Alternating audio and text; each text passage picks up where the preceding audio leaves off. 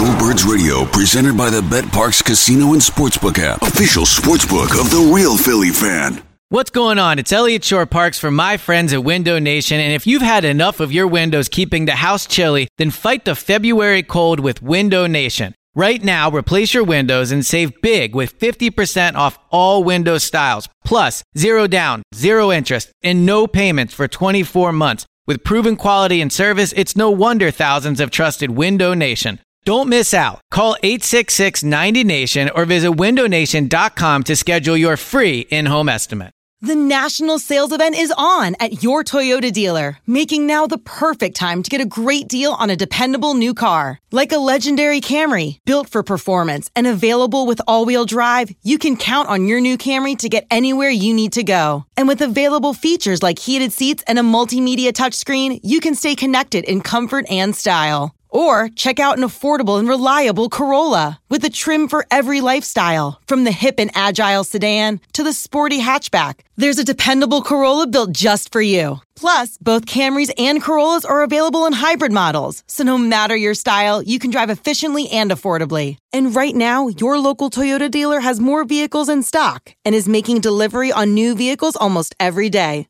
So visit your local Toyota dealer and check out amazing national sales event deals on Camrys, Corollas, and more when you visit buyatoyota.com. Offers end April 1st. Toyota, let's go places.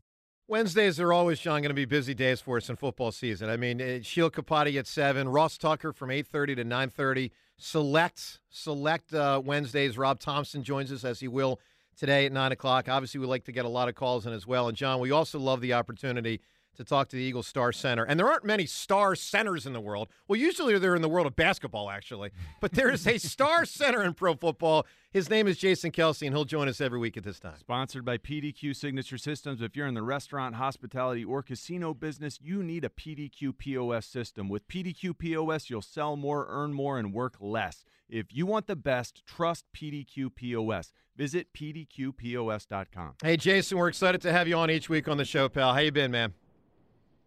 Doing all right, Joe. How you doing? Good, man. Very good. Well, I know you got a quick turnaround to the next game tomorrow night. We'll get to that shortly, but let's do a little look back to what happened on Sunday. Congrats on the win, of course. It was obviously a, a different kind of offensive performance, one that's been, you know, kind of criticized in some fronts. What was it like for you out there? It was a bit of a struggle. What do you think was going on of why the offense didn't hum to the same degree it did last year? Yeah, I mean, obviously, really sloppy game for us. Um, you know, first quarter, I thought we did some good things, and then, you know, as soon as uh, you know we got up 16, we just started stalling out. And credit to New England, they adjusted and started stopping some of the runs and things that we were doing, and started mixing it up and throwing some things that we hadn't really seen before. But you know, we got to adjust better. We got to communicate better. We got to execute better. Um, you know, I think it's across the board um, you know, it's it's always good to play poorly and still get a W. Yeah. yeah. I think we all we all know that that could have very easily not been a win. And credit to New England, man. I mean, I know, you know, we're expectations are high. We're a really, really good team, but they're a good team too. I mean, their front seven, their defense, they were good last year. We knew we were in store for a tough matchup, but you know, um, now we get to watch that tape and come back and play a team that largely plays a lot of similar things this week in uh, Minnesota. How were the Patriots able to stymie the the bread and butter inside zone? You know, we didn't. We we were doing a lot of. Um, I don't know if I want to get into the schemes of it, but you know, I think that power stuff, um, different stuff. Yeah, yeah. different we, stuff. We were doing a lot of. We were doing a lot of. We were we were doing a lot of different stuff that we like against the fronts we were seeing, and mm. they were doing little things like Bill Belichick always kind of does that takes away what he knows you want to get to. And I thought that they did a great job at that. And um, you know, these are plays that we usually like against the fronts and things that we were getting, and uh, we just weren't quite executing on it. Um, and I think that um, the inside zone play. Uh, some of the zones might have helped get that more open. But I think, you know, they're again they're a good front and they do a good job of taking off double teams and making guys get into one one on one situations at the line, building one line of defense. And um, you know, I, I mean, I, this is why Bill's one of the best in the game, Yeah. and they have good players. Yeah. AJ Brown talked about how he was throwing all the curveballs out. It sounds like you're you're saying the same thing. Did the game film give you the the, the information to correct those things? Do you feel more confident moving forward that it will look different? Yeah, absolutely. I think I think um, you're always adjusting. You're always seeing things in games where you're like, man, if we only would have done that, or if we only would have got to this. Um, you, you can't defend everything, uh, no matter how good you are. And I think that ultimately, moving forward, I think it'll be good for us uh, to to move forward and, and make corrections and be better prepared for the next time teams are doing similar things. Jason Kelce with us says he will be every Wednesday at this time. Jason, how tough were those weather conditions? I mean, you played through just about everything, including the Snow Bowl back in 2013. How tough was that one on Sunday in New England? You know, it was tough early on. Um, the second half, there wasn't really any weather out there, um, and even in the first half, like second quarter or so, the rain wasn't really a factor. I didn't think at that point. Um, it did. I mean, it was a good wake up call for everybody. I think we had a, a run early on, and luckily they had a penalty, but it was a botched snap, and Mm-hmm. you know, I think the officials sometimes forget when it's rain to really hold that ball and don't set it down until we break the huddle. And the guy just let it sit there for a, a while, and it was just getting soaked. And as soon as I put my hand on it, I'm like, oh man, this ain't gonna be good. Mm. Um, but I think, you know, they didn't end up playing a factor in the game that much. I really don't think.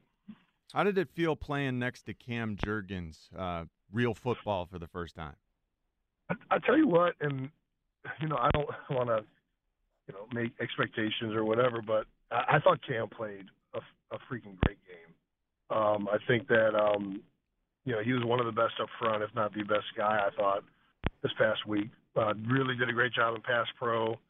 We're going to have to continue to iron out communication stuff. You know, it was our first game next to each other, and you know, I've, I think for me, I just have to over communicate and, and overly do it um, by the book, especially to start off, because I think that that's kind of, you know, when you get used to playing next to guys for a long time, you kind of just get into that feel, and that was a, a wake up call for me to be like, okay, now I, I just gotta. This dude is is freaking killing it right now. We just all need to be on the same page, and I need to do a better job at that. Yo, Trey. Kevin, what's up, man? You know, I've been thinking, what would have happened if the NBA never vetoes the Chris Paul trade to the Lakers and we get CP3 in the same backcourt as Kobe in LA? Well, you get a very happy Jack Nicholson for sure. And the Lakers probably win a bunch more championships. CP3 finally gets a ring or two or three, and the Kardashian empire is forever altered. What did you just say? Hey, everybody, I'm Trey Wingo. And I'm Kevin Frazier, and we're teaming up on a new weekly sports podcast from Wondery, Alternate Routes. As former Sports Center anchors and current sports obsessives, we're consumed by all the what if questions that make being a sports fan so excruciatingly fun. If you're like us, then you also live and die on the fallout from every drop pass. Or play call. Each week on Alternate Routes, we'll take a flashpoint in sports, break down what actually happened, then explore every alternate scenario and the ripple effects it would have caused. Follow Alternate Routes on the Wondery app or wherever you get your podcasts. You can listen early and ad-free right now by joining Wondery Plus. You know, Jason, one of the things I think for us um, on the outside, it's interesting to observe Sirianni and his style. You know, year three, we're going to learn more than year one and two just because, you know, more's happening. Um, what's his style in a moment like this? Like when the team wins but struggles to a large extent on offense, does he dig in on you guys? Does he go harder after you guys? I know it's a short week, but does he really make a point to say, yo, guys, come on, we can be better than this?